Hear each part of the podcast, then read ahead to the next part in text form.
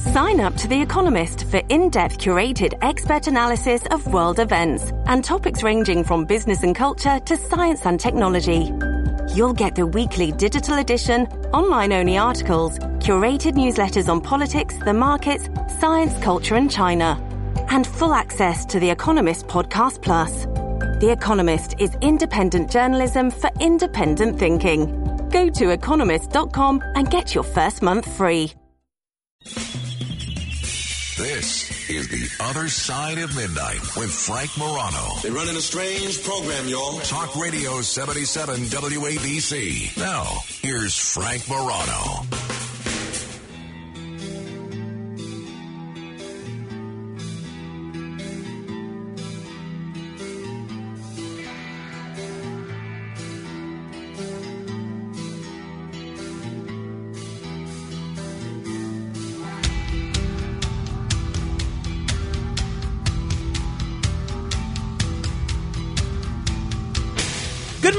Everyone. This is The Other Side of Midnight. I'm Frank Morano. I enjoy a lot of aspects about this show.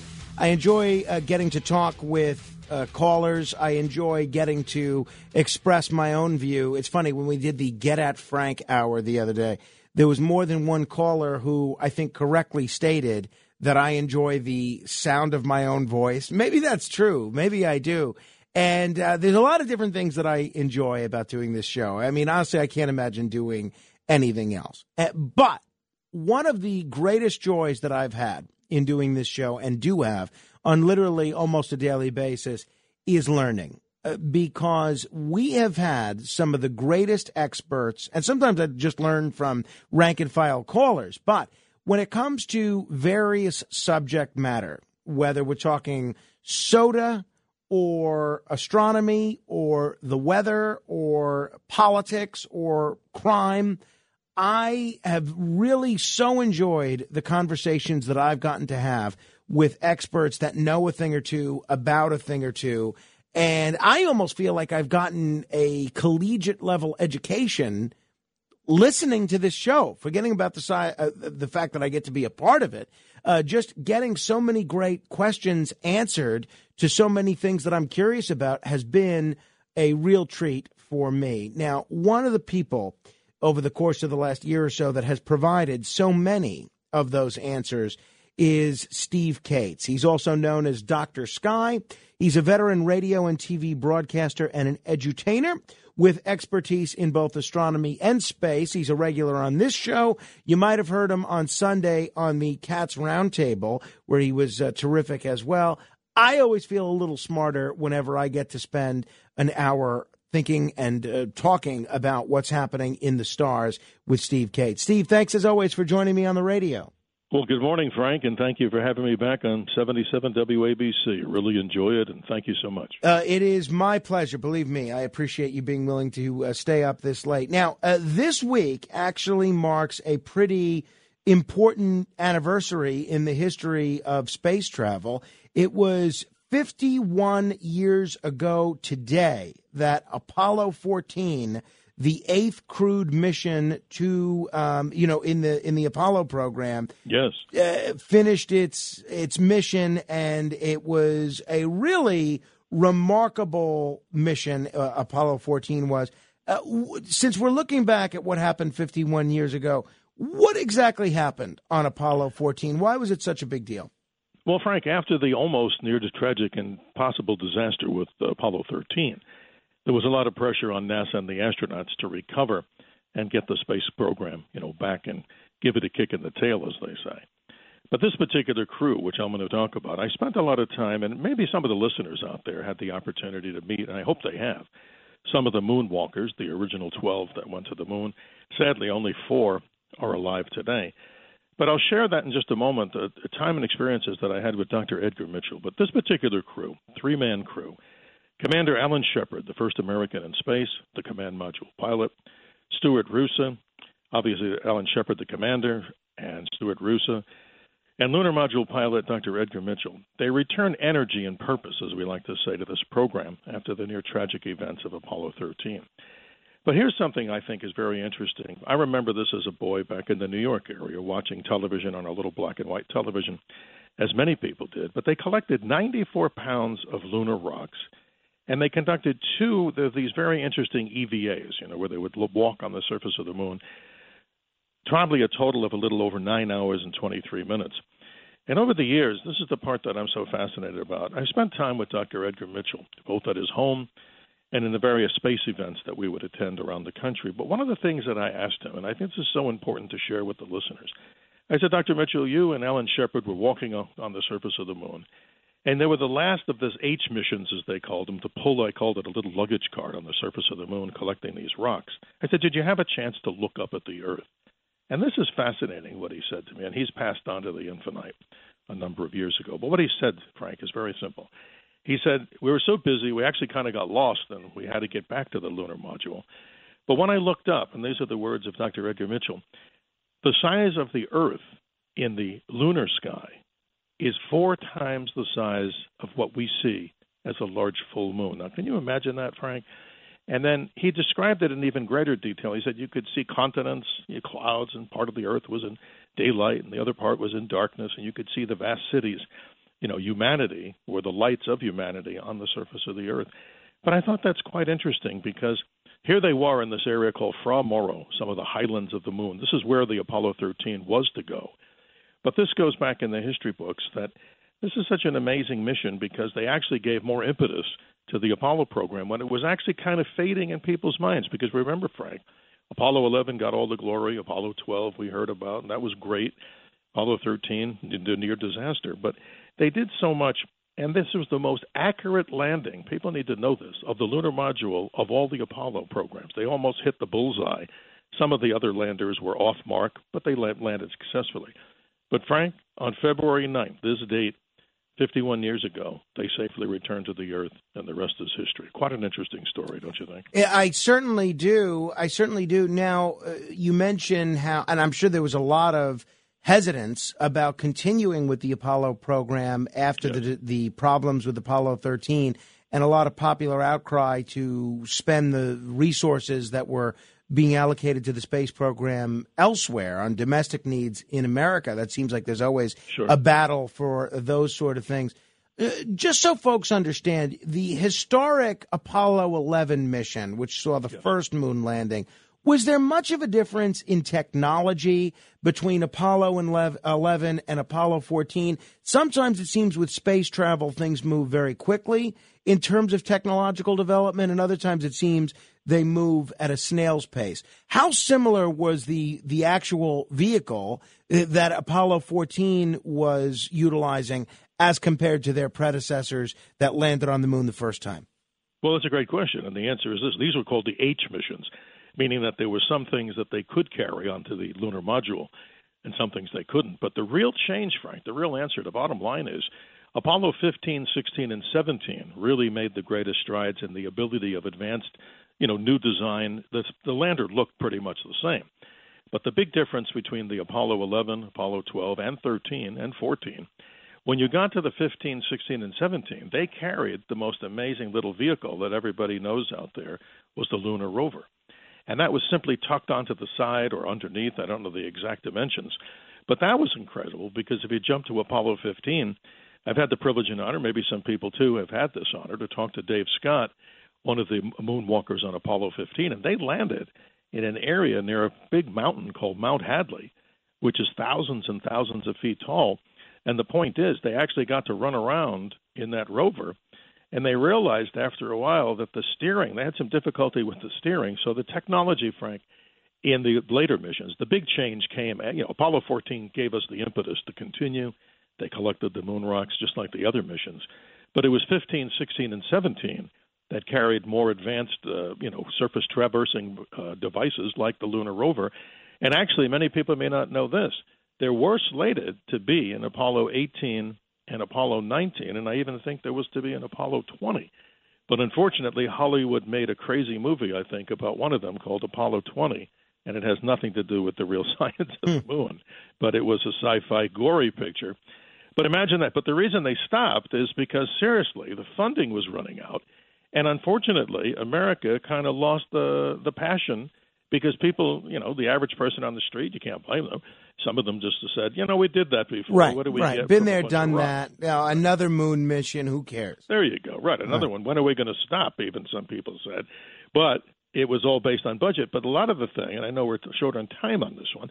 Basically, a lot of the funding was to go into the future of the next generation of spacecraft, and that was the long-lived, and also which had some tragedies, as we know, the American Space Shuttle program. Uh, though, yeah, that that is for sure. And and now it looks like we are going back uh, to the moon as part of uh, as part of the Artemis project, which is pretty exciting. It is very exciting, and hopefully, I think they're moving the date of the actual return this time, men and women, rightfully so, to go to the moon. Probably now. I mean, we were looking at maybe doing this by 2024, but I think, according to reliable sources that I talked to, we're probably looking, Frank, probably up to even 2028. Sad but true. We actually could do it very quickly, but that's a whole other story. Uh, We're talking with Steve Kates, aka Dr. Sky. We're going to give you an opportunity to ask questions about astronomy, about space, about the things that we're seeing in the night sky. If you have questions, we will do our best to have Dr. Sky answer them. Heaven knows I'm not going to be able to answer any of your questions, but uh, Steve certainly can. 800 848 9222. That's 1 800 848 WABC. Now, there have been a lot of reports of myst- uh, some recent sunspot activity. Oh, Bef- yes. Before we get into what exactly sunspot, wh- what the recent sunspot activity is, remind listeners, if you would, Steve, what exactly is a sunspot? Very good question, Frank. The surface of the sun that people shouldn't stare at is what they call the photosphere, thus the light sphere. The temperatures there, if you could go there, please don't, it's about 12,000 degrees Fahrenheit. And again, the sun is this big fusion ball. It's not burning, it's fusion. And if we could do that here on the Earth, could you imagine if you had a small suitcase, you could power almost half a city? But that's another thing that people are, you know, in the science world are doing. So a sunspot, when you see it, it looks dark because it's actually cooler and it's actually porous. So if you can imagine like a cloud or a fog, and my example's maybe not the best because fog isn't hot, but if you were to see some sort of a penetration into that fog, the deeper that goes in toward that photosphere, the cooler it gets. And these sunspots, Frank, on the average, they dwarf the size of the Earth, and around them are these areas which we call the inner part's called the umbra. Like in people who are in the art world know an umbra is a dark shadow. The outer shadow that you see, or the grayish area, is something called a penumbra. So in a three-dimensional model, you would see it as if you looked at, say, you put a bowling ball on top of a trampoline, and you would see it slowly arcing down, like we're talking about bending space and time. But they're cooler areas in the sun's photosphere, and when they start to get other sunspots around them, they do this magnetic dance. And when this magnetic flux snaps, I'm keeping it simple, we get what's known as a solar flare, which then can force energy up through that photosphere, up and out from the solar corona, which is the atmosphere of the sun, not a breathable one. And the strangest thing, Frank, is that the corona of the sun is millions of degrees hot, while the surface of the sun is only 12,000 degrees. And when you get that snapping of a magnetic field and the uh, you know energy transmuting up through the uh, photosphere into the corona, you get what's going on right now, and we're calling these coronal mass ejections headed right toward the Earth.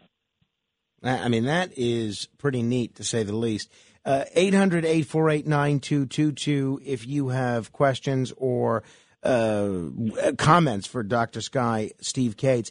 One of the, the, it seems like sunspot activity gets blamed for everything. I've heard it Oh, yeah. blamed for everything from obscure radio signals to uh, electric outages. Do suns?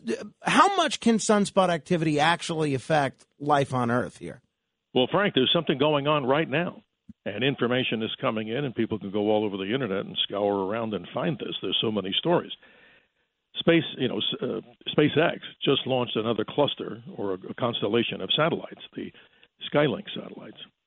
And what's just happened here, the Starlinks, what's just happened is apparently a number of these Starlink satellites got up into the atmosphere. They have this holding area of about like 130 miles above the Earth. So we're getting news right now. This story is developing. 80% of the 49 that were sent up have to be deorbited because of the solar, you know, storm that's coming, this big CME. And what it does, it changes the pressure that's, say, up there in the lower part of the Earth's atmosphere. So when these Starlink satellites are up, let's say, at 130 miles, and then, then they use these little ion thrusters on them. That's a whole technology thing and a show for itself. They move them to a higher level of, of above the Earth. And that area above the Earth with those Starlinks, they're going to be used for what? Internet communications around the globe. So what we're finding out is one of the most amazing things that's happening right now is that over the weekend, a gigantic prominence, meaning this big vein of gas, gigantic, the size of Jupiter, was sitting on the edge of the sun. Now I have a solar telescope, and when you look at this solar tel- look at this thing through the solar telescope, Frank, it's this monstrous thing sitting on the side of the sun. That was one of the causes, among other things, of where the CME, CME came out. So it's a large hmm. sunspot group on the sun called Active Region 2939. It's a rather large sunspot. If people go to a website called spaceweather.com, you'll see the image of the sun live. And that sunspot is the precursor, or, or the cause, I should say, of this CME that's actually going to hit the Earth on the 10th of February, but it's it's also hit a little early in some parts of the world.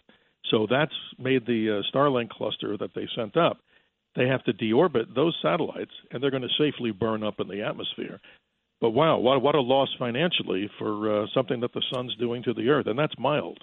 That is for sure. All right, we have the phone lines jammed with people that have questions for you, and I'm going to do something that's very difficult for me. I'm going to try and be quiet and allow them to ask you some questions. Uh, we're going to be back in just a moment. With a, we have a lot of other subjects to get to, some wild mysteries out of Antarctica, an update on the James Webb Space Telescope, and a whole bunch more. And your questions, of course, at 800 848 9222. This is The Other Side of Midnight. I'm Frank Morano. Straight ahead. WABC. You're hearing things. You're hearing things. On 77 WABC.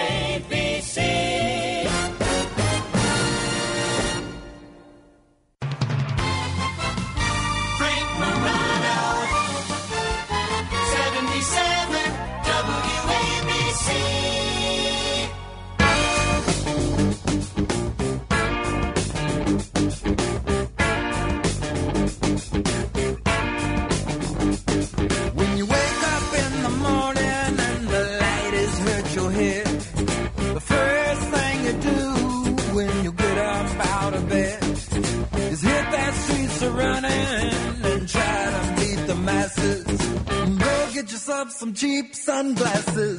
This is The Other Side of Midnight. I'm Frank Morano, joined for the hour by my friend Steve Kates, a.k.a.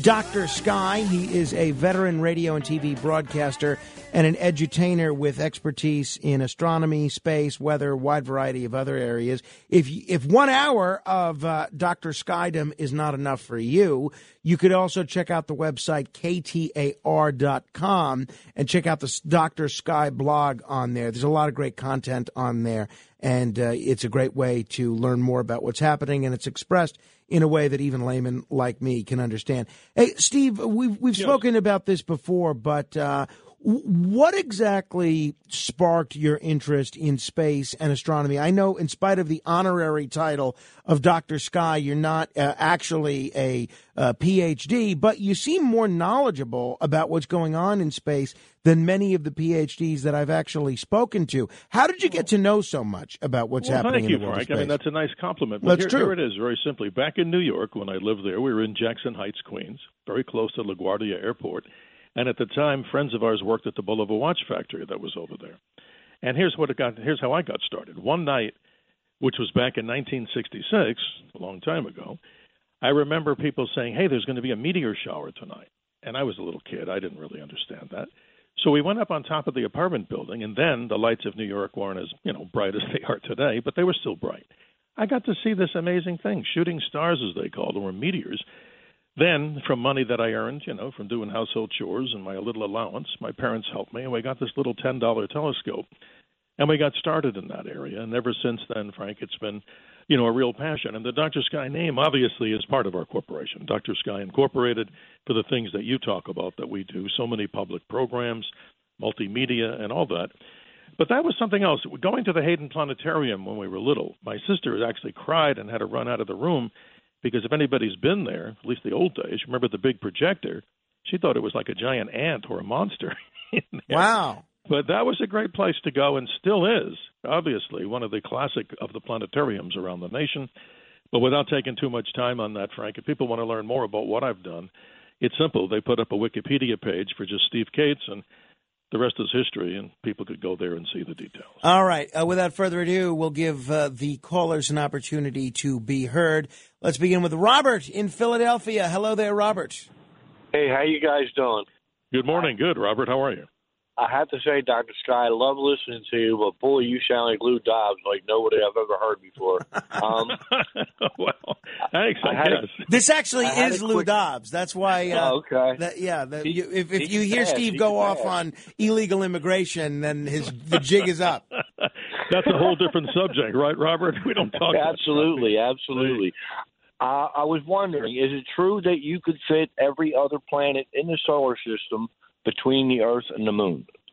Absolutely, if you condensed everything. But remember this the biggest gap in the solar system is simply the one that we call the gap that's between, well, actually, the most area that's there in space is between Mars and Jupiter. But yes, if you compacted everything, even more interesting, you could probably put all the planetary objects into the size of Jupiter, because remember, both Jupiter and Saturn are just Gas gases, gaseous Yeah. all the way, and you'd probably do the same thing with Uranus and Neptune. So yes, you're onto a good uh, thing down there. And hey, we love Philadelphia. We have a lot of friends down there that are regular listeners, uh, and obviously to this show. But uh, as you get a little bit to the west of Philadelphia, you know you get to see a little bit of a dark sky, and that's what it's all about. And we appreciate that. Thank you, Robert. Tyrone is in the Boogie Down Bronx. Hello there, Tyrone. Good morning. Um, Dr. Morning. Sky, um, do you believe there is an end to the universe? Because Well, here, yes.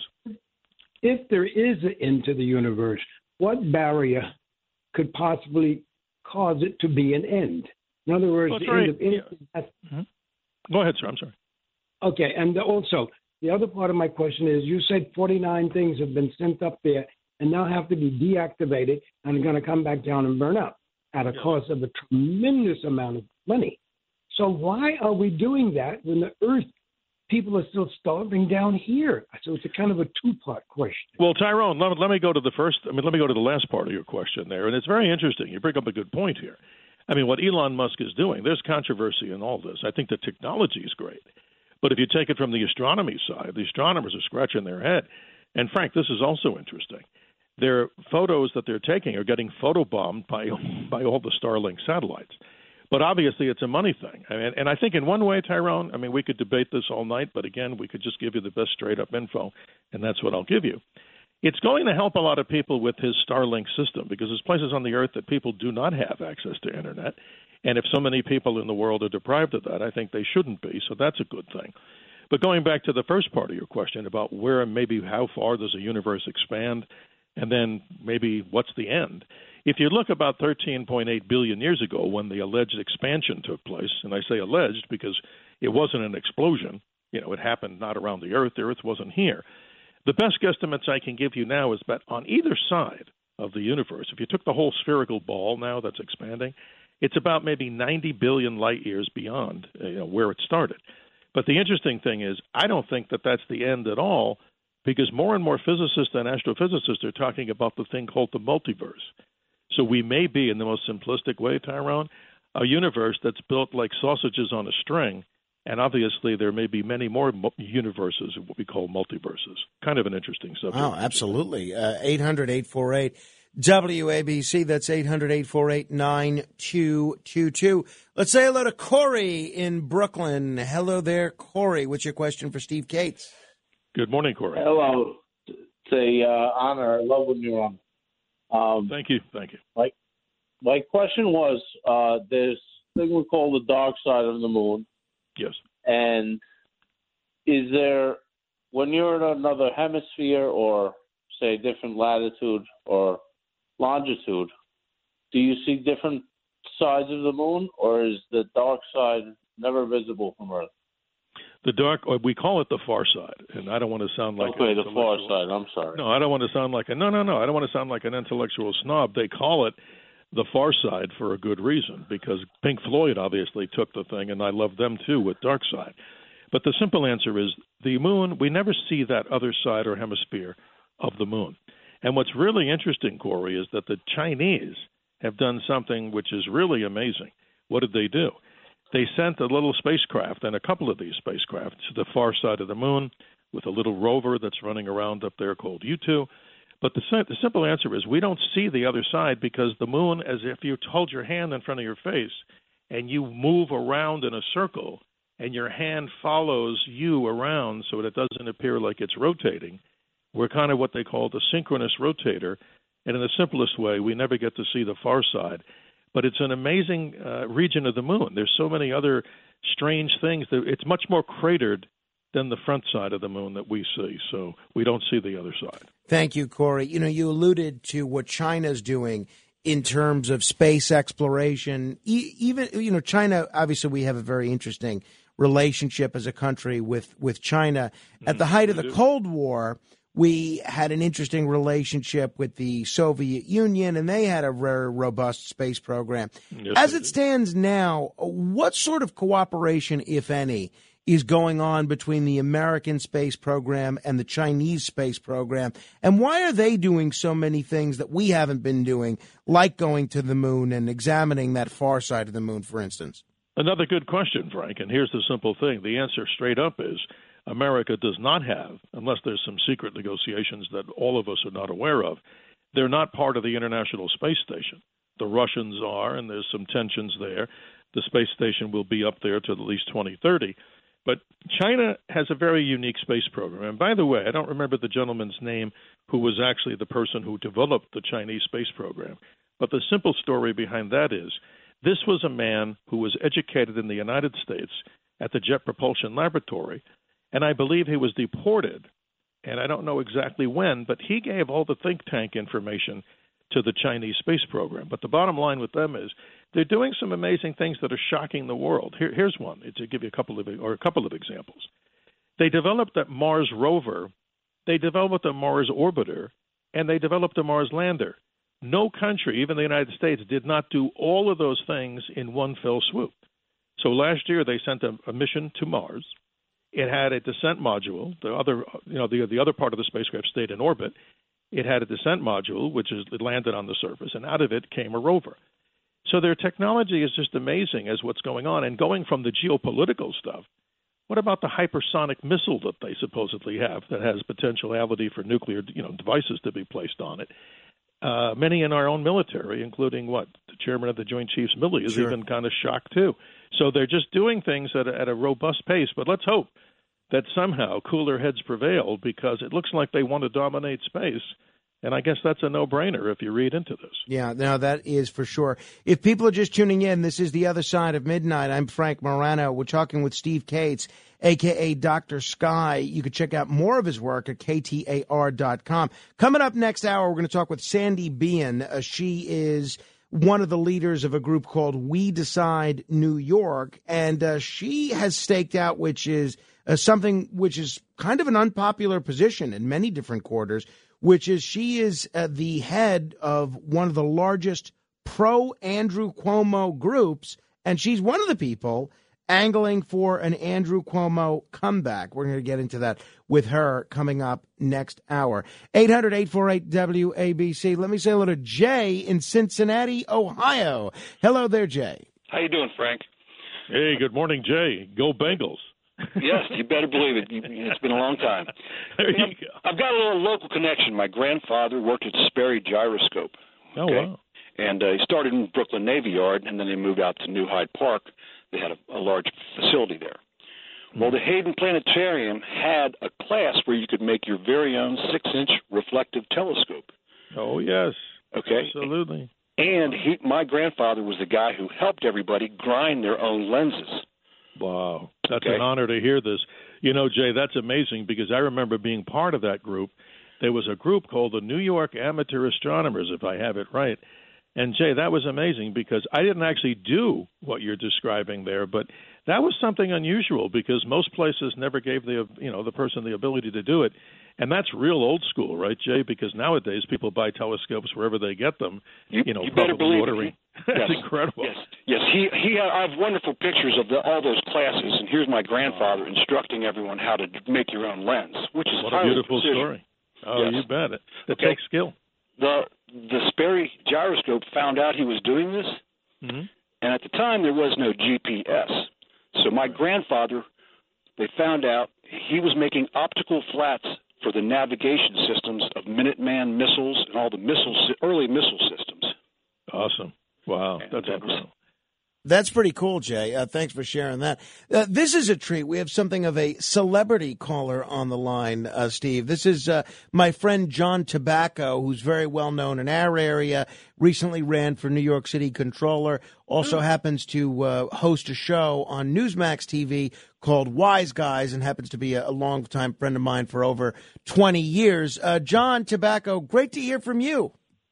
Good morning, Frank, it's John. always- hey, Steve. Good morning, Frank. good morrow. It's always great listening to you. You, the only person that can keep me sitting in my car for a half hour because I just want to keep listening. and then when you have on Steve, forget about it. I might be out here all night, but uh, Steve, I, Yes. I I am uh, I am a, a little bit of a uh, universal astronomical wonk or amateur wonk. Sure. And uh, I was recently reading an article um, where they focused a telescope on the darkest spot in the sky for 40 hours straight. Yes. hmm Um, and they found inside there like multiple galaxies, like uh, millions of you know innumerable galaxies that Sure. equaled more of those behind them. And Yes. I'm just trying to figure out wh- what does that really mean in comparison to the size of Earth to the depth of the galaxy. I can't even do the math. Well, John, first of all, good morning. Your comment and your question are great. Here's the answer on that. The Hubble Space Telescope, the astronomers there, decided to do something and just see what they call the deep field image. And what they did, they took a little swatch of the sky, like you'd take a piece of, say, a bedspread and cut a little piece of paper or whatever, a little thing like a postage size, maybe against the sky. And it was dark from here in the Earth. You could look up there and you'd say, ah, even with a telescope, you know, like we would have in the backyard, you can't see much of anything, few stars. They imaged that, spent a little time doing it, and lo and behold, like you said, John, they saw innumerable numbers of gal- incredible numbers of galaxies. And what's even so stranger is it's peering deeper and deeper and deeper into that early creation of the universe. And if that was what they saw through the Hubble, can we all imagine, right, John, what they're going to see with the James Webb telescope, which is hopefully going to be mind boggling? And guys, what they just did is the Hubble, I mean, the James Webb telescope, excuse me, they just imaged their first star. And it's not the things what the astronomers are looking to see what's around the star. They're trying to coordinate and calibrate the lens and the and the mirror system on the James Webb. So, John, you brought up a good subject. So in that little tiny darkness area, there was just so many galaxies, and the space is just so amazing. It literally is, you know, limitless. It's just amazing. I I I kind of try to play around with the liberal, um, you know, global warming theory that's caused by man, and and the more space I find in the universe, the less and less I think that we could have any impact on it. Um, so it seems like me to me that we're only finding the inner depths of the galaxy at this point. Sure, John. And going on to the subject real quickly of climate change, all weather comes from the sun, so I'll leave it to the audience to decide. And the volcanic activity on the Earth, I mean, you know, it's great to be a conservationist like, say, Teddy Roosevelt. We don't want to pollute. Nobody does in the right mind. But if you look at it this way, that Hunga Tonga explosion that just took place in the you know, Tonga area in the South Pacific, that's put up so much in the way of carbon dioxide Mm. and sulfuric acid. But the point is, the sun drives all weather. So anybody who wants to take another side of this, I would just hope that the media would give us more of an open mind to give us both sides of the story. And I think, John, you're onto something there. John, uh, Well, great thank- to hear from you you, so my much. friend. I will see you soon. Thank you, Ben. Thank you, Thank you, John. Thank you, John Tabacco. Uh, again, you catch him on Wise Guys on Saturday nights. Now, Um, 800 848 9222 if you want to jump on board. Uh, the f- phones are jammed, but uh, Steve, I don't want to let the hour go by Sure. without following up on uh, a story that you briefly touched upon with John Catsimatidis on Sunday morning. That is uh, the subject of Antarctica. Probably our most mysterious continent, probably the continent, not probably, definitely the continent the fewest people have visited. Why are we talking about Antarctica now? What are the mysteries happening in Antarctica that people need to be aware of? Well, here's a quick summary, and it may take me a moment because there's so many of them. And with John, we explored just a few, and that was a great exchange. But if you're ever looking for meteorites, Antarctica has probably the most amazing number of these. We don't really know why, but the easiest way to find them is that they're dark brown or black. They're like burnt, like a piece of coal, and they're sitting on ice, so you can identify them. But here's something interesting. Back in the year 1513, a Turkish admiral named Piri Reis actually developed a map of the world. Now, think about this. This map of the world, how did it come out? Well, on the map of the world, that's amazing that he did. He shows all of the structure of Africa, pretty much an identical way it looks from a satellite, and South America. And he also had a description of Antarctica, which in many ways was kind of primitive, but it wasn't all that bad. So here's the size of this particular continent it's 1.5 times the size of the United States. But, Frank, 90% of all the ice in the world is there. And it gets even more bizarre.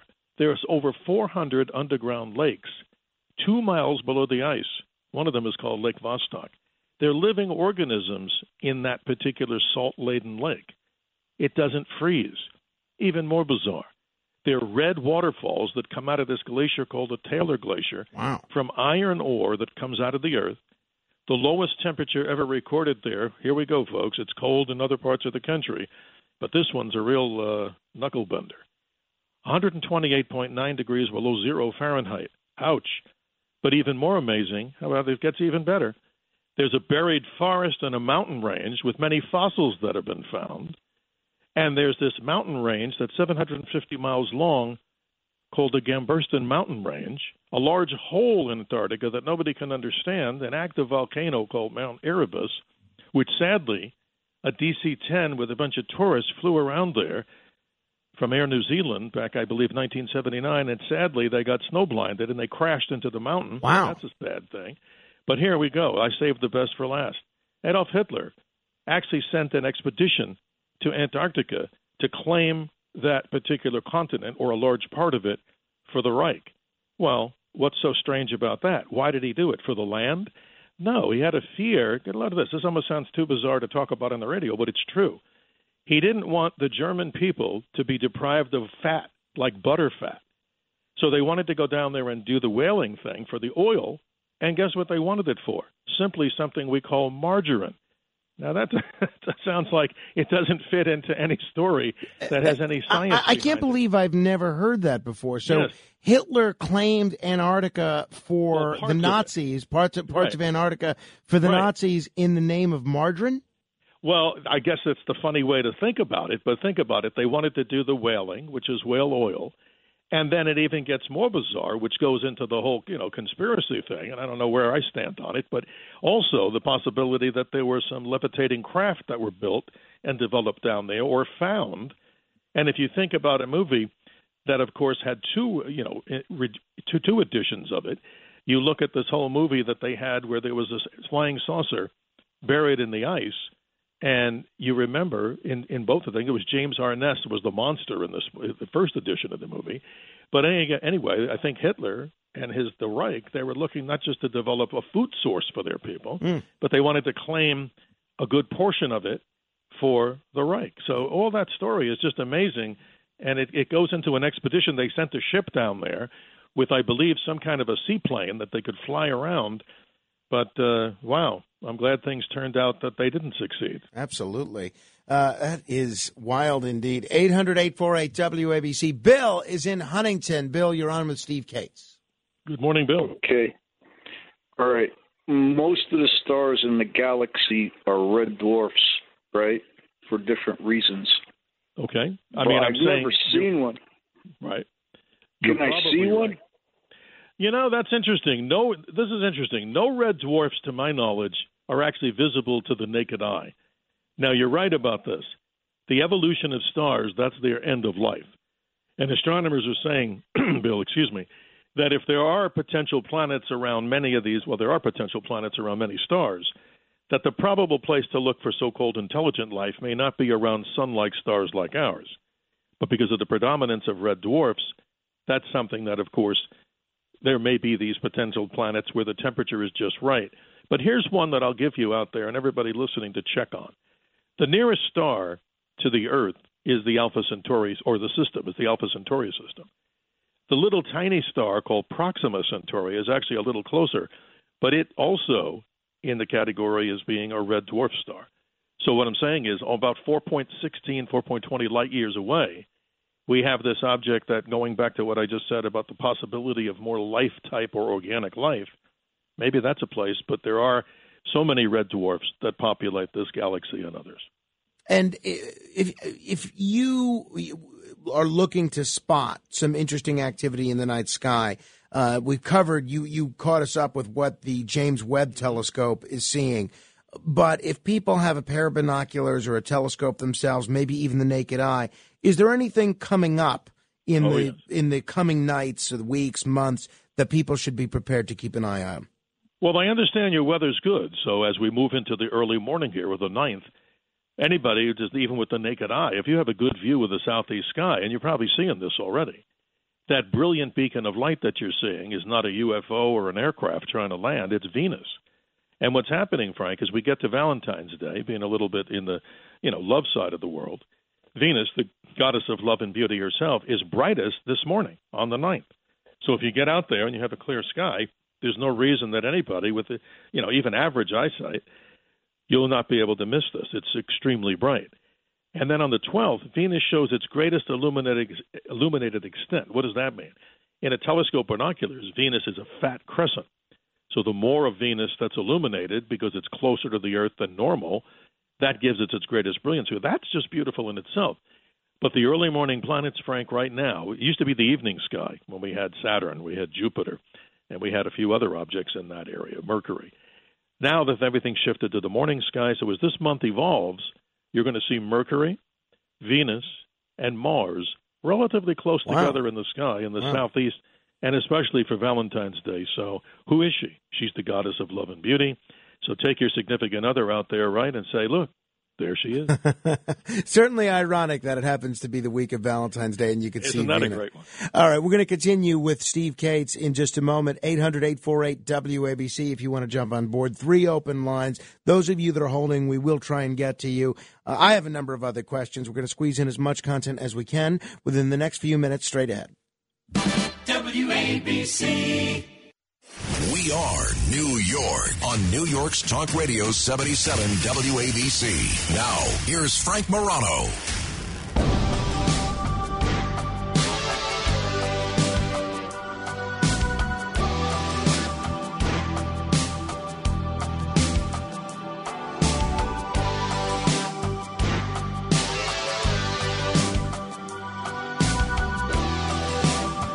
This is The Other Side of Midnight. I'm Frank Morano, joined for the hour by my friend Steve Kates, aka Dr. Sky, a veteran radio and TV broadcaster and edutainer. You can learn more about some of the subjects that we've been talking about by going to ktar.com.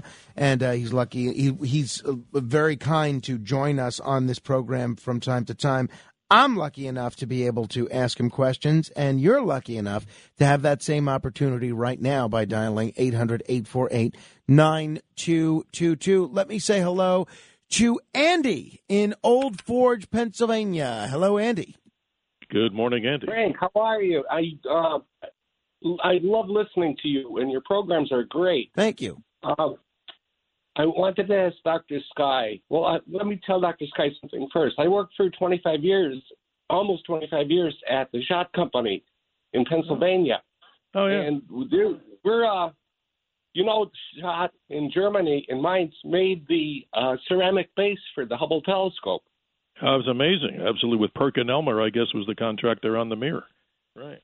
Yeah, they Absolutely. screwed up the polishing on the first run, but they did fix it. you bet they did.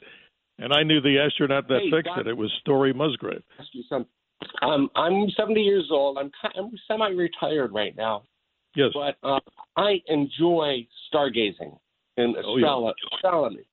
And is there any uh, internet program or uh, offering where I could learn to be a better stargazer? Well, I'm going to recommend a website here, Andy, and I think this one really knocks it out of the park. It's a good friend of ours in Italy, and he's developed a place called or a website called The Sky, just the, theskylive.com.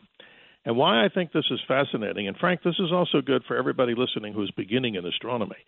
It gives you what's happening in the sky. It has a personal planetarium that you can set up by wherever you live. In other words, not everybody has a super sophisticated smartphone, let's say, where they can do Right. the sky apps. Go Right. there and check this out because I think you'll and I, and I think the gentleman is, is Giuseppe is going to be really happy in Italy, right, Frank, for me telling him this. but uh, seriously, it's a beautiful website. I use it a lot. But here's the final part of this: if you're a telescope viewer, it gives you the most amazing view. Like, let's say I'm looking at a planet, let's say uh, Saturn. It shows you exactly where Saturn is in the deep field sky. So, in other words, if you have a telescope, it's not just the regular view that you see when you're standing with your naked eye. And it shows you where the objects will be moving in the course of hours. And it's a real time thing. And you can actually see comets moving. I've used it so many times. So, the skylive.com, that to me is a real, it, it, it's like a gift to the world, in my opinion. Oh, I got it, Doctor. That's great. Yeah, that's a great question, Andy. Thank you. Uh, let me ask a question as well before we continue with the calls, Steve. Is Yes. uh, a couple of weeks ago, the, our our owner John Catsimatidis asked me uh, to, uh, to follow up on a science fiction uh, program that I had recommended on the radio because I think it was a day of a snowstorm. A lot of people were stuck home, and he was in the mood to watch some compelling science fiction. Are there any compelling science fiction movies or television programs that are available on streaming, for instance, that you'd recommend? Uh, maybe something that people have missed? Well, I think the simple answer to this is if you go back to Carl Sagan, I think his original Cosmos series was really something that I think people should watch. And I think for young children out there, you know, obviously it's family friendly. And he had a certain flair about him. I remember visiting with him once at Cornell University and spent a little time with him when he was alive. But the point is, I think I would watch that particular series. That's more science as as it Sure. goes. But I think if you look in, there's I'm a big collector and big fan of a lot of the sci-fi B movies, and people may laugh at that and go, "Well, that's kind of stupid. Some movies are kind of dumb." Well, the point is, I like to look at them. But here's one: if if you really want to have some fun, here's a classic that I think everybody should see if they have it. It's Earth versus the Flying Saucers, and it's a classic black and white movie that I think actually has some very interesting science in it about the flying saucers that the aliens flew. And it's just an amazing series about how they did the special effects on this. And the whole story is just uh, something that I would watch over and over again. But that's a recommendation. Earth versus the Flying Saucers was one of my All favorites. right. There you go. That's pretty good. All right. Uh, let me say hello to Makita in Queens. Hello, Makita. Hi. Hello. Hi. I have a question for Dr. Yes. Scott. Thank you guys for uh, allowing me to an- ask the question.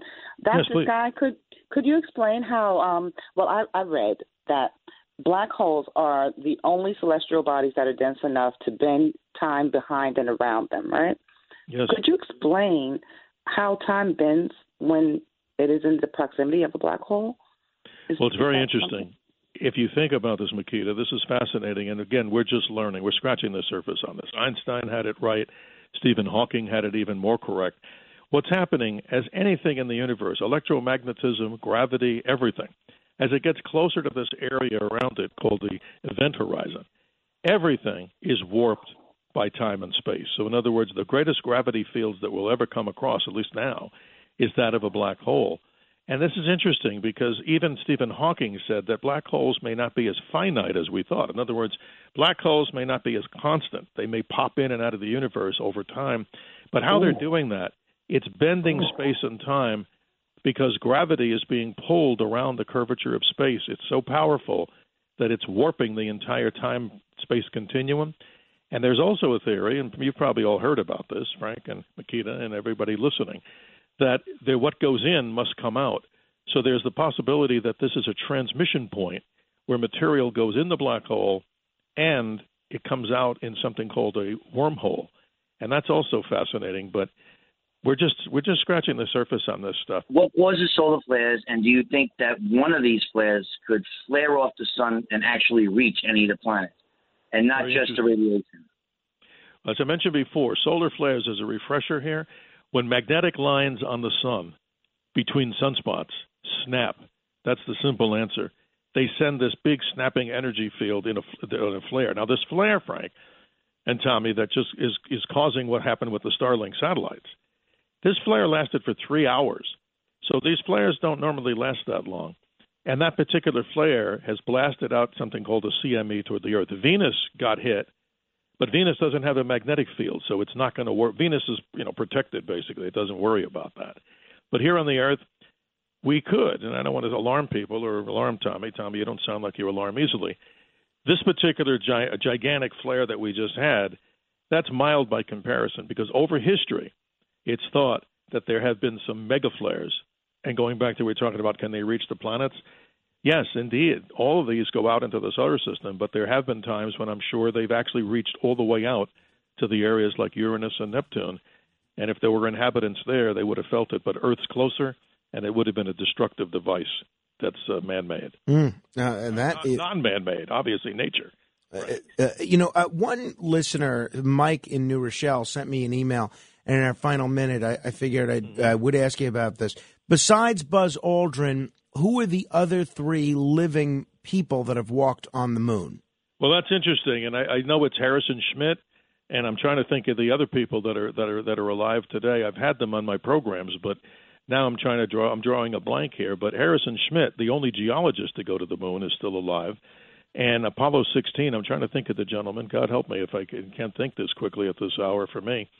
But you Oh, only was have it David Scott? I, I just looked. Uh, David, Scott, right? David Dave, Scott. Yeah, Dave Scott is alive, and also I'm trying to think here. You have Harrison Schmitt, and you have Charlie Duke, and you have Buzz Aldrin. I think those are the answers. All right. Well, uh, uh, the hour has just flown by, Steve. I will very much look forward to the next time we have the opportunity to do this. It is always a treat to talk with you. Want to encourage everybody to check out your blog at ktar.com. My only regret when it, when it comes to having you on the radio, Steve, is that you're not on every day.